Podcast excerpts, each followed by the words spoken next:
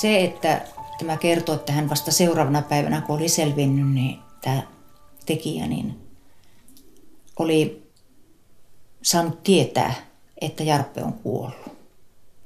Niin kyllä riitelee siihen, että poliisit oli hänet hakenut, niin hän oli sanonut, että mä tapoin sen torakan. Et se alkoi vittuilemaan mulle ja mä rassasin sitä. Ilmeisesti se on siinä vankilakielessä se rassata tarkoittaa puukottamista. Mutta liekö sitten ollut niin tolkuttomassa kunnossa, että on unohtanut sen. Ja aamulla sitten saanut tietää, miten on käynyt.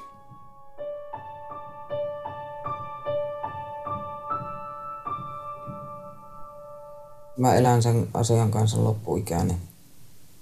Ja tota, ensin se tuntui ihan mahdottomalta elää, että miksi minä olen hengissä ja joku toinen on kuollut.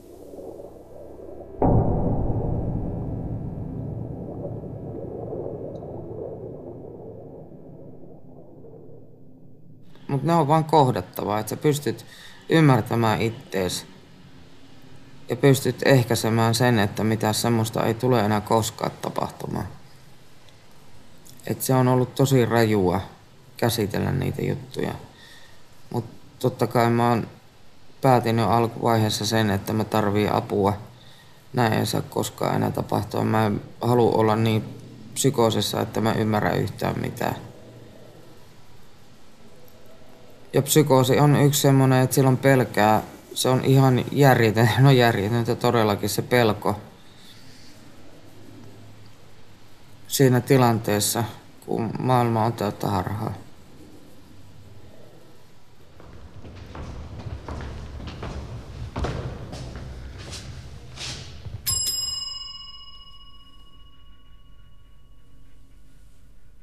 Menin ja aukasin ovea ja katsoin ovi silmästä ja käytävässä oli valot ja siellä seisoi kaksi poliisia. Silloin tiesin heti poliisit nähdessäni, että uutiset, koski ne nyt sitten ketään vaan, niin ne ei ole hyviä. Ja poliisit oli kyllä ihan vakavia, kun sisään tulivat ja kysyivät, että onko mies kotona ja onko hän hereillä, että jos nukkuu, niin herätätkö hänen. Ja meidät ohjattiin tänne olohuoneeseen istumaan ja sitten poliisit kertoi, että on tullut, tapahtunut henkirikos, jossa meidän vanhempi poika Jarppe on menehtynyt. Ja tosiaan mies romahti ihan täysin. Ja mä vielä jälkeenpäinkin ihmettelen, kun mä olin ihan rauhallinen. Aivan täysin rauhallinen.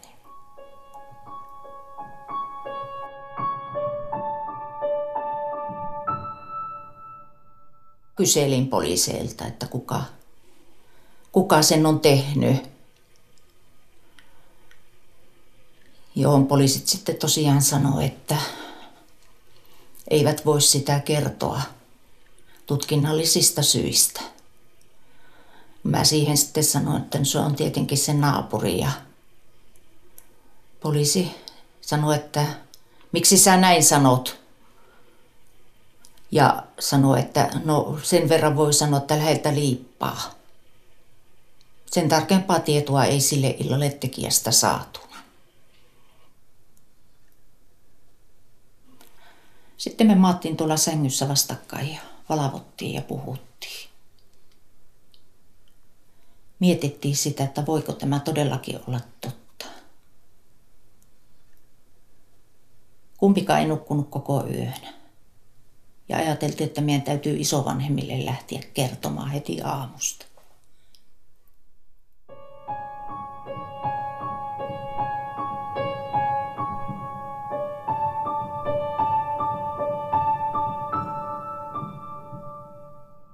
Kyllä se oli omalla tavallaan sattumanvarainen. Jos esimerkiksi Jarppe olisi päätynyt ottamaan niitä kaljoja kavereittensa kanssa – niin sitä todennäköisesti ei olisi tapahtunut. Ei ainakaan sinä iltana. Ja ehkä se olisi voinut tapahtua jollekin muulle siinä rapussa. Tämä mieshän kiersi yöllä sitä rappua ja haki ää, ryyppykavereita itsellensä. Eli hän soitteli kyllä muidenkin ovikelloja. Ja he on siinä käytävässä tapellut.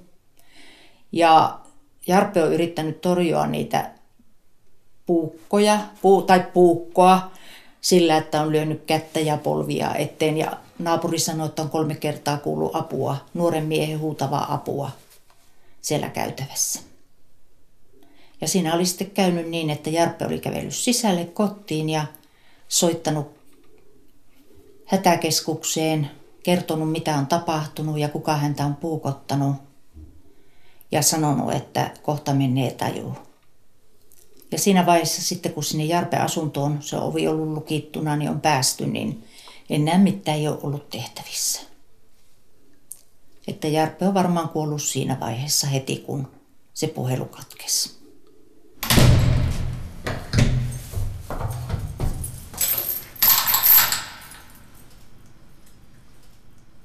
Mä tulin Niuan Hämeenlinnan vankilasta vankikuljetukselle. Ensin mä olin vankikuljetus vaunussa junassa. Sitten mun vietiin autolla vankikuljetuksella Niuaan ja mua oltiin vankilassa peloteltu Niuasta ja totta kai mulla oli ennakkokäsitykset, että melkein pentuna sanottiin, että siis ei mulle näin nyt sanottu, tämä vaan vertauskuvaa, että jos et ole kiltti tyttö, niin sä oot Niuassa sitten.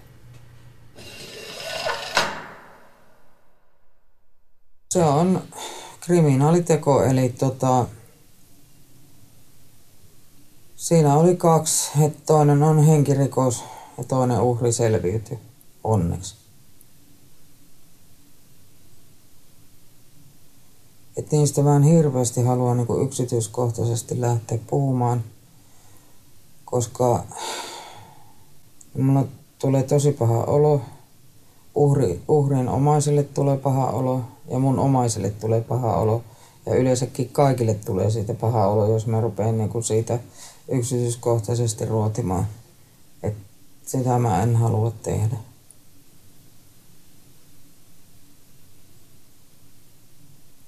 Mies siivos kyllä ensimmäisellä viikolla niin, että tosiaan luulin, että pöydästä pinta kuluu, kun hän hinkkas pöytiä jatkuvasti.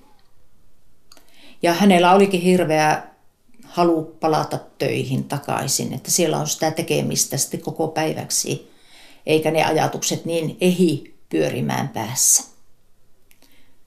Kun minä en taas sitten pystynyt niiltä ajatuksiltani mitään tekemään, että ne, se nauha kelas koko ajan ja aina kun se nauha loppui, niin se alkoi saman tien uudestaan. Syyttäjä vastaan Kotkaluotolla. Joo, oikeudessa mä puhuin teosta sille, että mulla ensin oli semmonen, että mä en edes tajunnut, että se ihminen on menehtynyt.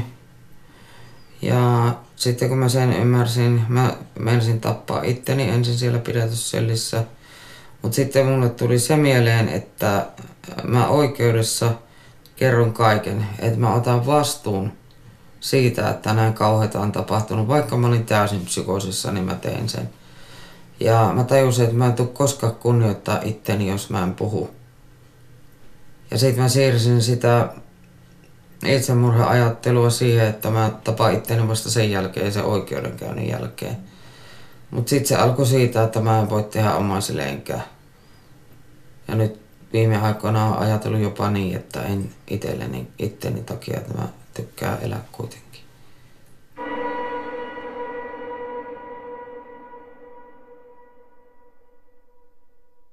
Se oli raskas kokemus. Todella raskas kokemus. Mä koko ajan ajattelin, että entä jos nuo ihmiset tuossa eessä uskookin tätä tekijää. Ja hän saa jonkun tosi pienen rangaistuksen. Vaikka järki koko ajan lirkutteli siellä, että no älä höpötä, että kyllähän se nyt ei mene perille näihin, että nämä on joutunut kaikenlaisia selostuksia kuuntelemaan. Ja sitten hirvittävä väsymys. Aivan kauhea väsymys, että tiesi, että oli ollut kroppa koko ajan hirveässä jännitystilassa koko sen oikeudenkäynnin ajan.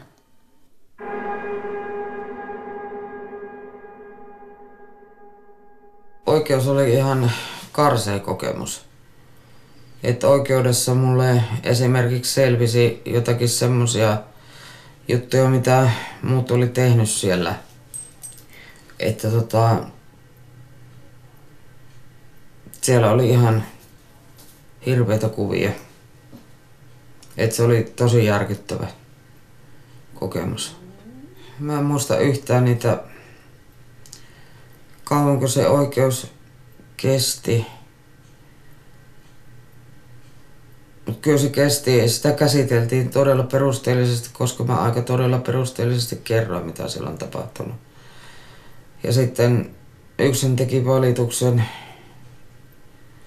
vielä hoviin, niin se käsiteltiin toiseen kertaan.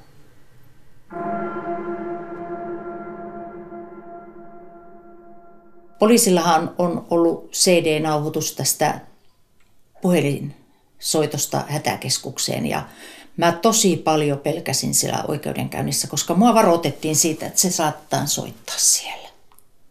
Ja mä en olisi pystynyt sitä kuuntelemaan, koska mä tiesin jo sen hädän siinä äänessä, millä hän on soittanut. Mä kuulen sen päässäni tällä hetkelläkin, jos mä haluan sen kuulla. Se on liian, liian tuskallista ajatella sitä, että hän vielä pysyy hengissä ja pystyy soittamaan. Siitä mä oon ollut monesti tekijälle vihanen, että olisi sitten kunnolla tehnyt sen työnsä.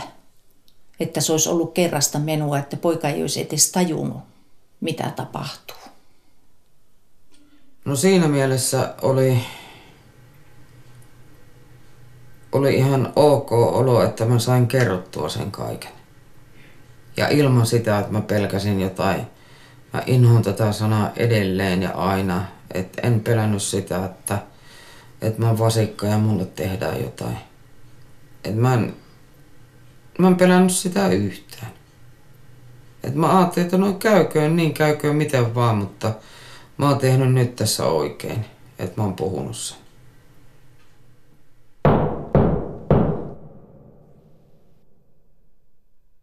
hirveän halo tietysti se teko, että tota, siinä oli lehdistöt mukana ja kaikki tollaset.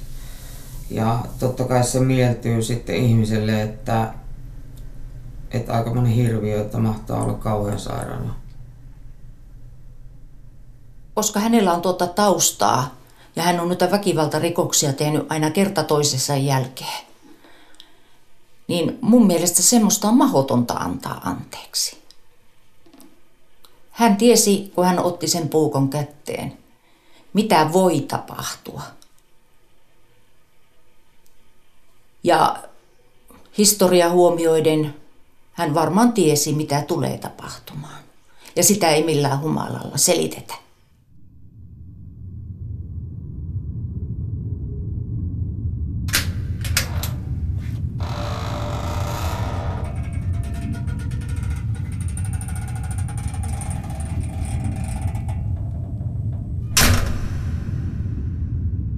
Minä koen sen, että se on oikein, että mä oon täällä, koska täällä hoidetaan se, että mä en ole vankilassa, niin johtuu siitä, että mulla on tämä siunattu hulluus. Että tota, mä saan hoitoa, mä saan apua. Vankilassa, jos mä olisin, kun olisin sieltä sitten lähtenyt, että tota, mä olisin ollut taas kadulla ja en mä tiedä, ei tuskin mun arvomaailma olisi siitä mihinkään muuttunut en mä jotenkin jaksa uskoa, että siellä se on ainakin ihan saatanan paljon vaikeampaa.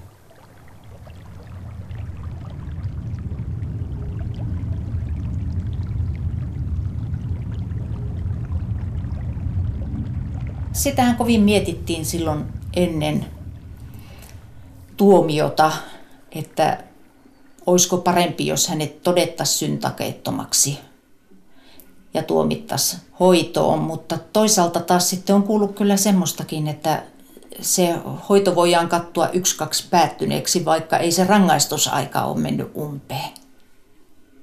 Eli tavallaan todetaan, että hän on parantunut ja päästetään nopeammin vapaaksi, kun olisi päässyt vankeusrangaistuksesta. Mä en tiedä, onko tämä vaan niin ihan kuvitelmaa. Neuvola on ihan hirveä maine, että joillekin ihmisille riittää se, että tutustuu, sitten sanoo, että joo, sä oot tosi kiva tyyppi ja sitten sanoo, että on neuvosta. Niin näkyy semmoinen silmistä semmoinen niin kuin kauhea, kauhusekainen katse, että mikä tyyppi mä oikein on. Et täällä, täällä siis jokaisella meillä neuvolaisen potilaalla on neuvostigma.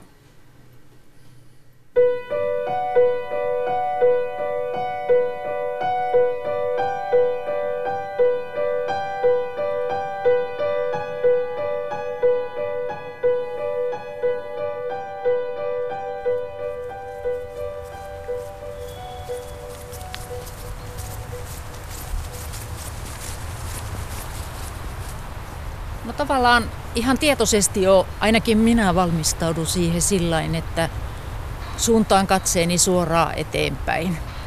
Enkä etes vilkaise sinne talon päin. Eihän se talon vikaa ole, mutta siinä tapahtui niin järkyttäviä asioita, että, että siihen ei voi niin neutraalisti suhtautua. Ennakkoajateltuna niin se oli hirveän pelottava, koska tietenkin sitä ajatteli, että sieltä löytyy verta ja ties mitä. Meillä sitten kuitenkin se yllätys oli se, että mitä semmoista, että ainoat jäljet oli jotakin paperilappuja, mitä oli näiltä ensihoitajilta jäänyt. Olivat sydäntä yrittäneet ilmeisestikin sydänfilmiä ottaa tai käynnistää tai jotakin tämmöistä, niin siihen liittyviä papereita lattialla. Mä luulen, että me oltiin aika paljon vielä sokissa siinä vaiheessa. Ja me vaan käytiin työhön. Ja raakasti vaan hävitettäviin suurin piirtein kaikki. Täytyy kyllä sanoa, että kun sen oven viimeisen kerran perässään pisti kiinni, niin hirvittävän huojentavalta tuntui.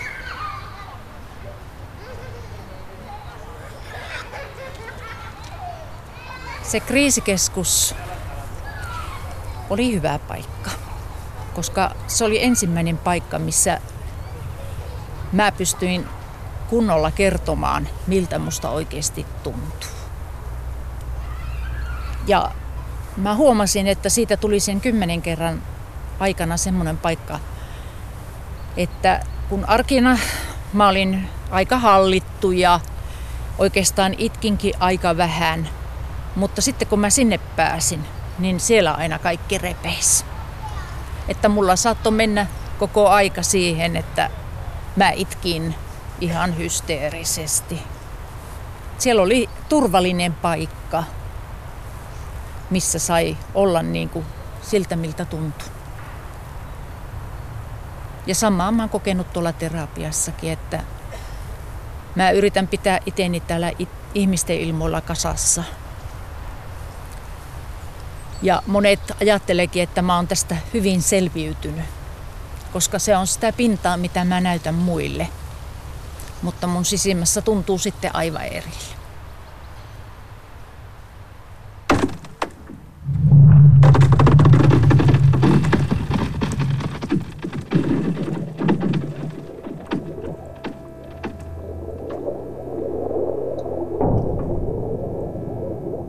Mulla tota, mä aloin oirehtimaan 27-vuotiaana, silloin alkoi pilvenpoltto. Ja sitten mulla on, on tuota, äiti on myös skitsofreenikko. Ja mulla on niin monta tekijää siihen. Mun elämä, päihteet, äidin perintö.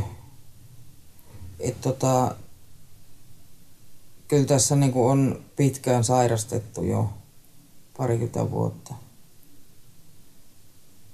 Että tota, kyllä mä tätä hoitoa mä tarvitsen, että mä olin siviilisairaaloissa, kunnallisissa sairaaloissa. Niin tota, se oli aina se pakkohoito kolme kuukautta ja sitten pihalle. Ja tota, mä halusinkin niistä sairaaloista pois, niissä mulla oli vasta mielestä olla niissä, mutta tota, kyllä mut laskettiin ihan puolikuntoisena pois ja sitten mun sairaus vaan eteni, eteni, eteni, oli useampia psykooseja ja lääkkeiden kanssa kikkailua ja sua vierelleen mä saan.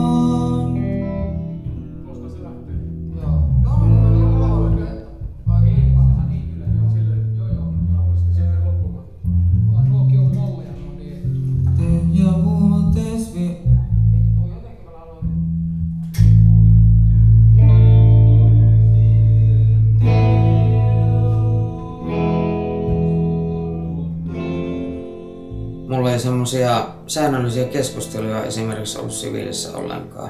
Että siinä olisi voitu tsekata sitä tilannetta, mikä se on. Että mä sain, sain siis reseptit lääkäriä näkemättä. Tyhjä vuotes vierelläin.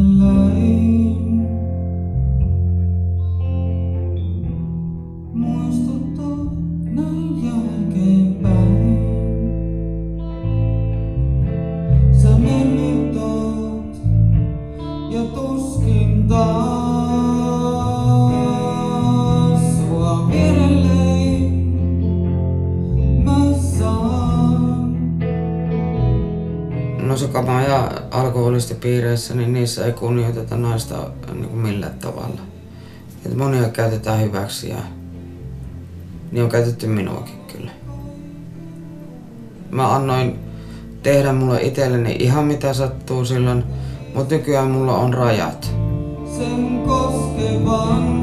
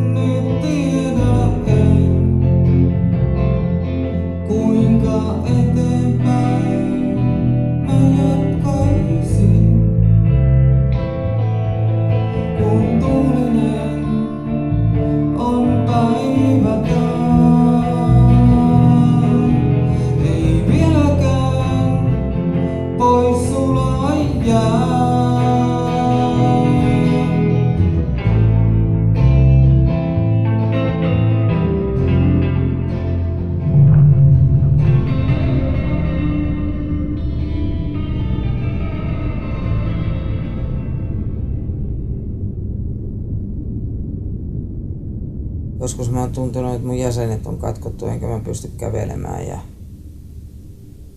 ja sitten saattaa tulla semmosia kehollisia tuntemuksia, että joku tunkeutuu mun kehoon tai joilla jon, jonkun kädet on mun pään sisällä ja se puristaa mun aivoja ja tuntuu hirveä paine ja, ja tota, sitten niinku semmoisia hajuja, mitä ei ole olemassa.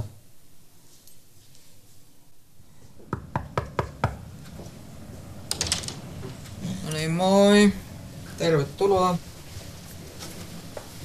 Tää on aika byrokratia viidakko tää sairaala, mutta totta kai se ymmärtää, että ihmiset haluaa olla anonyymeinä täällä ja rauhassa, että se turvataan meidän turvallisuus.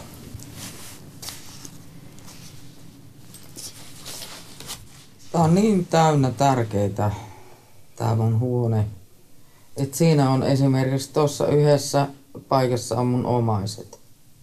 Et aina kun mä laitan esimerkiksi jonkun kortin seinälle, niin siinä on tietty tarkoitus. Ja tota, mä oon aika paljon saanut näitä kortteja. Tossa on niinku ystävien puoli. Tuossa on päivän piristystä lähellä, tota, missä istuu tota, pöytää. Ja tota, sitten nämä kuvat seinillä on mun kannanottoja elämästä. Mutta sitten tuossa on, tietysti toi on niinku yksi päivän piristys, että tuossa on tehty prosentuaalinen käyrä pakkokeinojen vähen, vähennyksestä. Et mä oon siinä pakkokeinojen vähentämistyöryhmässä. Niin tota, siinä vuodesta 2012 ne on vähentynyt puoleen pakkokeinot. Mä oon siinä kokemusasiantuntijana. Yksi hoitaja oli aina joka ikisessä raajassa ja sitten tota, lääkäri ja pari hoitajaa kulki siinä vierellä, kun sua roikutetaan sinne lepositeisiin.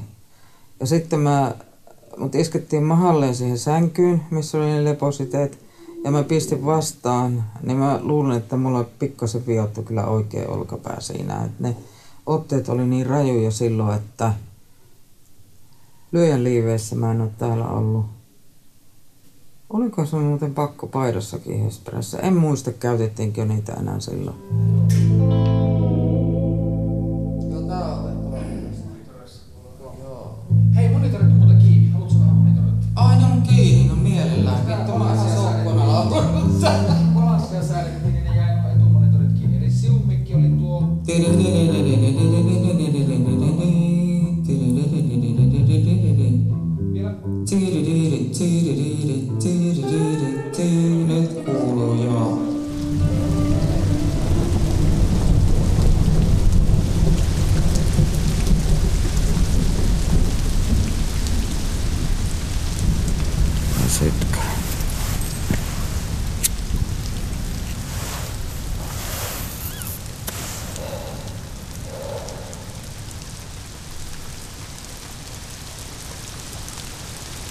Täällä on paljon enemmän auki ihmiset, että tota, niin, potilaat kuin henkilökunta, että täällä ollaan vuosia niin hoidokit kuin hoitajat, että kyllä siinä on, siis pakkohan siinä on toimia vaan silleen niin kuin on. Et, et sä pysty todellakaan feikkaamaan vuosia. Et ei, täällä on vaikeahoitoisia ja kriminaalipotilaita. Et tota, ei täällä ihan karkkivarkaudesta tänne tulla. Että kyllä on ihan raskaita juttuja täällä monella ihmisellä, vaikka ei olisi kriminaalitekoakaan. Tää on hyvin niin kuin laaja. Että täällä on 14 osastoa. Anteeksi, nyt rupesi naurattaa tuolla yksi kyyditsee jotain kärryillä. Mitä se tekee? Siellä se, se pyörittää, siellä on jotkut potilaat varmasti kyydissä. Ja... Hei, mulla soi puhelinkin. Mä luulin, että mä laitoin sen äänettömälle. No toi ei tarvii kyllä nyt. Vesisateessa vielä, oh yeah.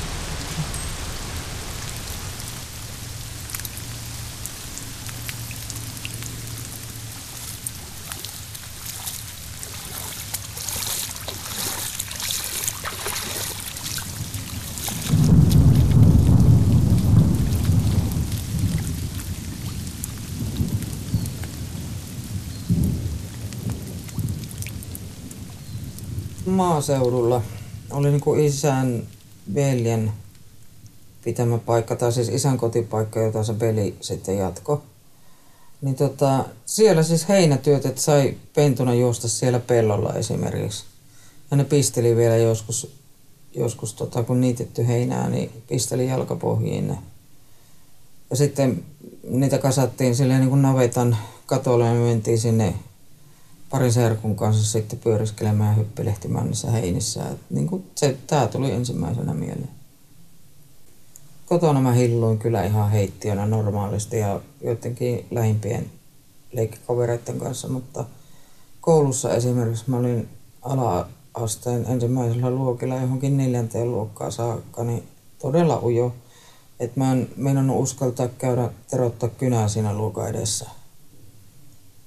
Mutta sitten jotenkin viidennen luokalla mä päätin, että nyt tää loppuu ja ylitin itteni sitten ja tavallaan ja sitten otin sen roolin, että mä olin niinku luokan hauskuuttaja.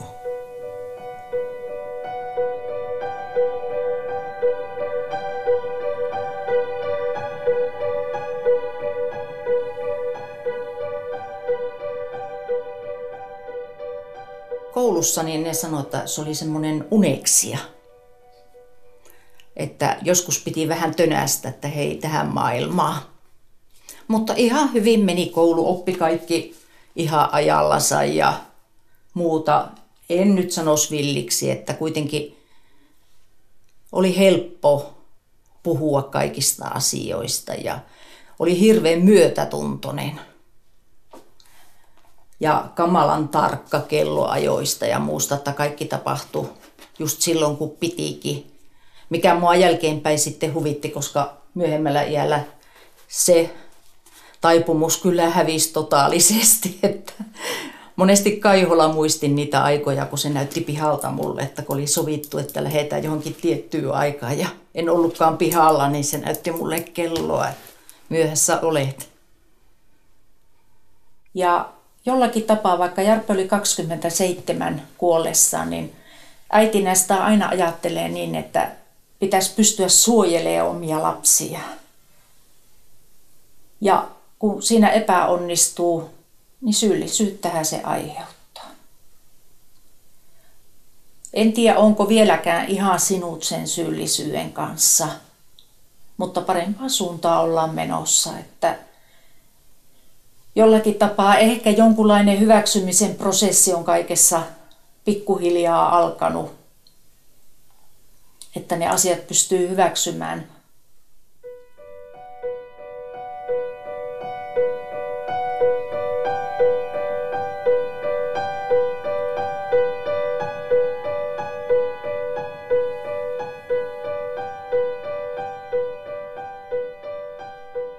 Se on ollut aika vaikea. pitkään on miettinytkin sitä asiaa ja mutta Jarpen kuoleman hyväksyminen tavallaan vei minusta aika pitkään. Mutta sehän on tosi, tosi asia, sitä ei voi enää millään tavalla kieltää. Vaikka tavallaan alussa ootti pitkä aikaa, että Jarppe tulee takaisin. Mutta sitten tämän teon hyväksyminen. Sitäkin mä oon miettinyt, mutta minusta se ei ole oikein. Sen teon hyväksyminen mun mielestä tarkoittaa sitä, että mä antaisin anteeksi jollakin tasolla tälle tekijälle. Ja sitä mä en voi koskaan tehdä. En mitenkään. Tämä on liian iso asia anteeksi annettavaksi, että ehkä mun oma olo olisi parempi, jos mä siihen pystyisin. Mutta mä en halua sitä asiaa edes hyväksyä, tätä tekua.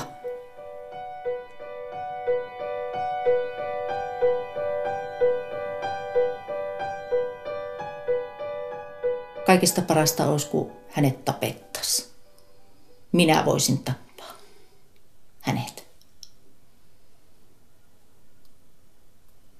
Mutta sittenhän minäkin olisin samanlainen rikollinen, tappaja. Sama arvoinen kuin hänkin. Tai arvoton.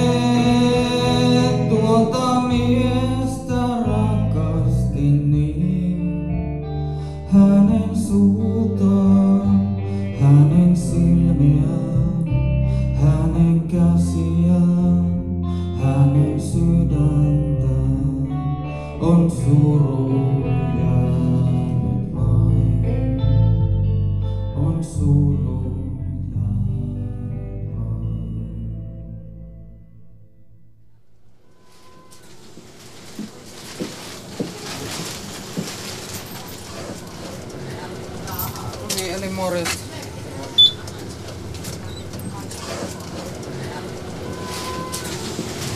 Kyllä siinä oli vähän ulkomaan matkailufiilinki, että, että lähdettiin.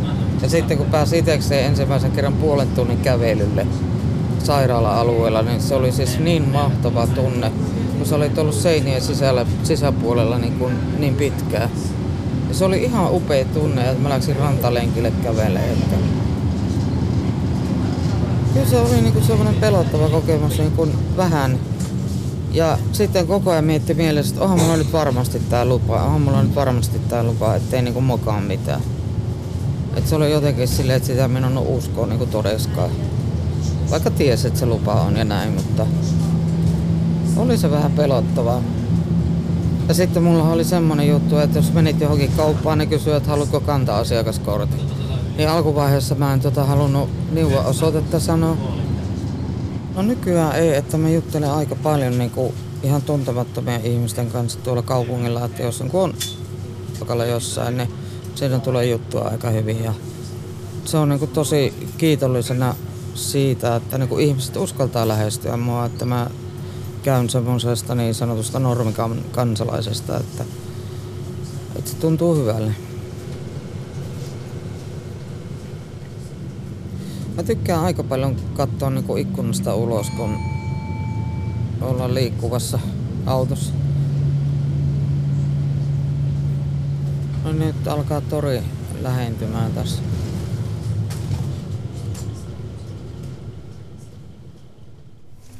Joo, eli mä ottaisin lipun. 6 euroa on tuo normaali hintainen lippu. Paitsi mä oon eläkkeellä, että hulluudesta on jotain hyötyä. Neljällä eurolla pääsee Okei, sinne. hyvä. Paitsi jos on veikkauskortti, niin sillä pääsisi ihan ilmaisiksi. Ei oo. Tosiaan, joo.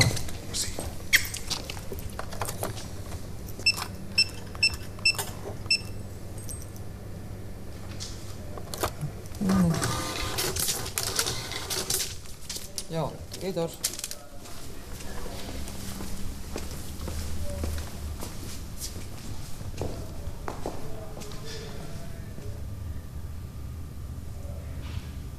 Ja upeasti tekee ton kolmiulotteisuuden näihin ihan tuollaisilla...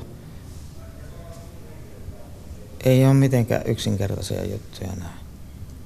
Vähän niinku... Ei harhoja niinku skitsofreenisessä mielessä, vaan joku illuusio. Mikä nää? Nää elää nämä työt, vaikka ne on ihan siis ympyrää viivaa liikettä.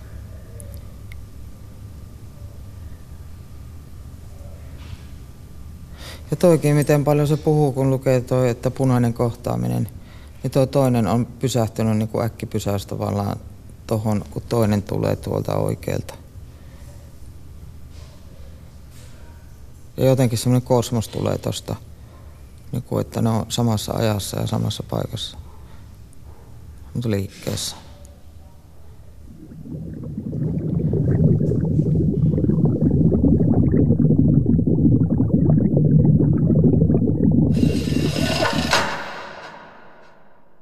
Vaikea sanoa, että se anteeksi tulee ensimmäisenä mieleen, mutta kun mä oon miettinyt sitä, tai mä olisin valmis puhumaan ihan miten vaan, mistä vaan.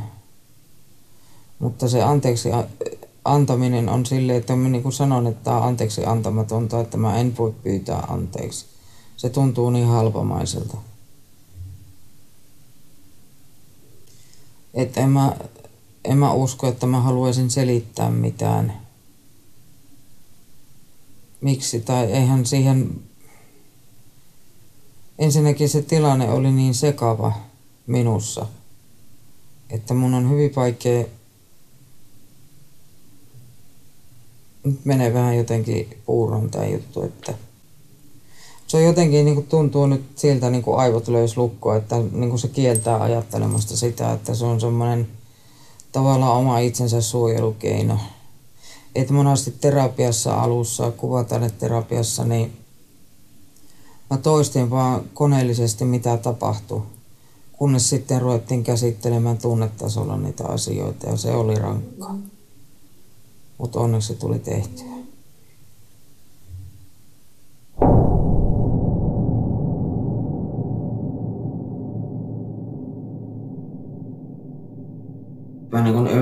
Nyt esimerkiksi se, mitä mä en aikaisemmin sinä edes tajunnut, että ihminen voi tuntea kipua. Et mun lääkäri ykkösellä sanoi, että se vähän suuttu niin pitääkin ja se sanoi, että etkö sä ymmärrä minkälaiset tuskat tälle uhrille on aiheutunut, niin se sanoi mulle, että esimerkiksi jos tähän kynnen kohdalle pistää nuppineulalla, että tajuat sä, että se sattuu. Ja silloin mä niin heräsin vasta ensimmäistä kertaa. Että mä olin niin pihalla, Siis totaalisen pihalla koko nainen.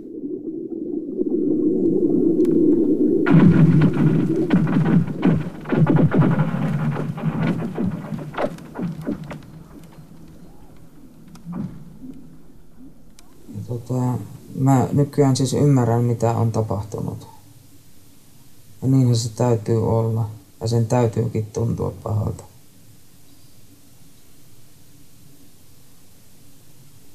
Että siinä mielessä tervehtymistä on tapahtunut, että ymmärtää mitä on tapahtunut ja se, että se tuntuu pahalta, niin sehän on ihan siis, sanoisin skitsofreenikkonakin jopa, että tervettä. Mm.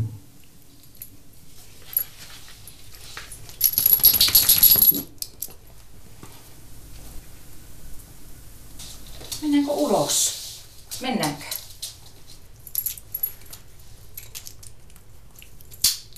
No niin, tule.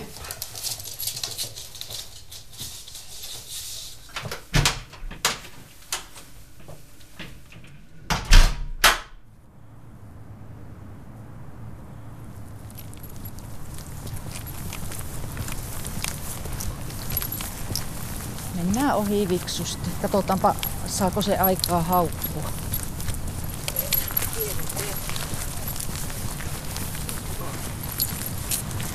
Sanotaan, että normikuolemissa on se 2-3 vuotta. Just näissä onnettomuuksissa ja sairauksiin menehtymisissä on se 2-3 vuotta se pahin aika. Ja sen jälkeen se suru helpottaa. Mutta meidän henkirikosten läheisten osalta on tehty tätä tutkimusta ja huomattu, että meillä saattaa vierähtää hyvinkin se toinen mokoma. Ja joillakin se suru valitettavasti kroonistuu. Mä toivon, että mä en ole niiden kroonisten joukossa. Että elämä kuitenkin vielä tämän kuuden vuoden jälkeenkin kirkastus ja jatkus ja mä pystyisin jatkaa sitä niin, niin hyvin kuin sitä nyt pystyy jatkaan tämmöisen tapahtuman jälkeen. Mä en ajattele oikeastaan elämää eteenpäin. Mä yritän elää hetkessä päivän kerrallaan.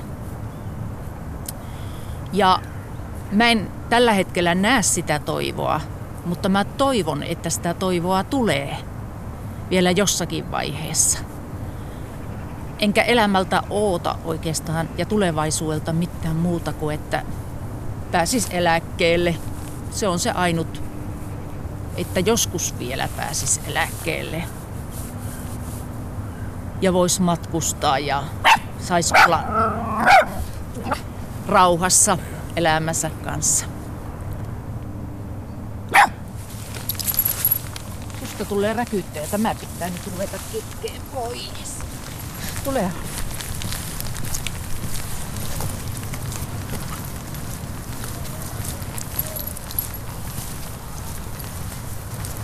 Jarpella oli semmoinen tapa, että kun me lähdettiin rannasta, en tiedä pelkäskö hän, niin hän aina nukahti tuolle veneen matkalle ja heräs kun päästiin perille. Ja samoin toisessa päässä, että aina kun vene oli liikkeellä, oliko se sitten se rauhoittava moottoriääni vai mikä se oli, joka sitten aiheutti sitä nukahtamista. Mutta hän ei koskaan pelännyt. Monta kertaa ollaan tultu sillainkin pois, että on satanut vettä, ollut aika kovat aallot ja Jarppe on ollut mun sadettakin sisällä ja toisella käellä mä oon pitänyt Jarppea kiinni ja toisella käellä on pitänyt penkistä kiinni, että pysytään koko veneessä yleensäkin. Mutta se oli erittäin hauskaa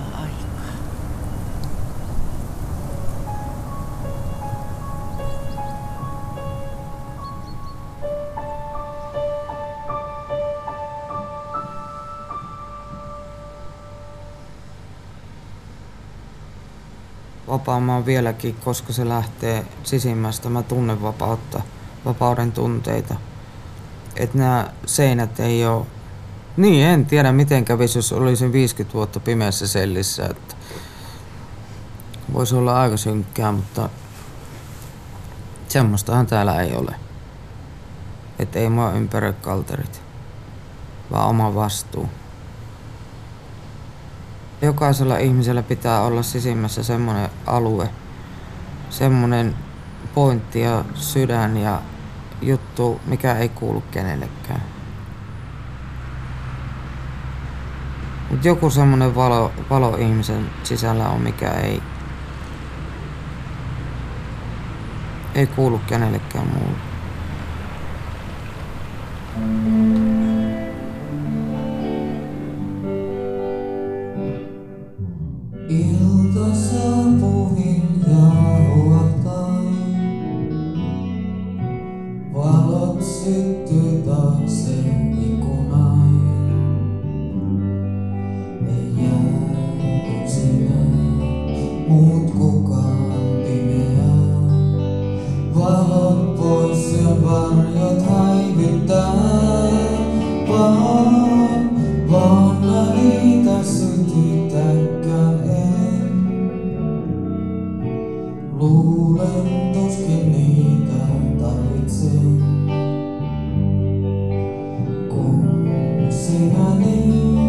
olet valokirkkain, sanoisin liikakin se valaisee.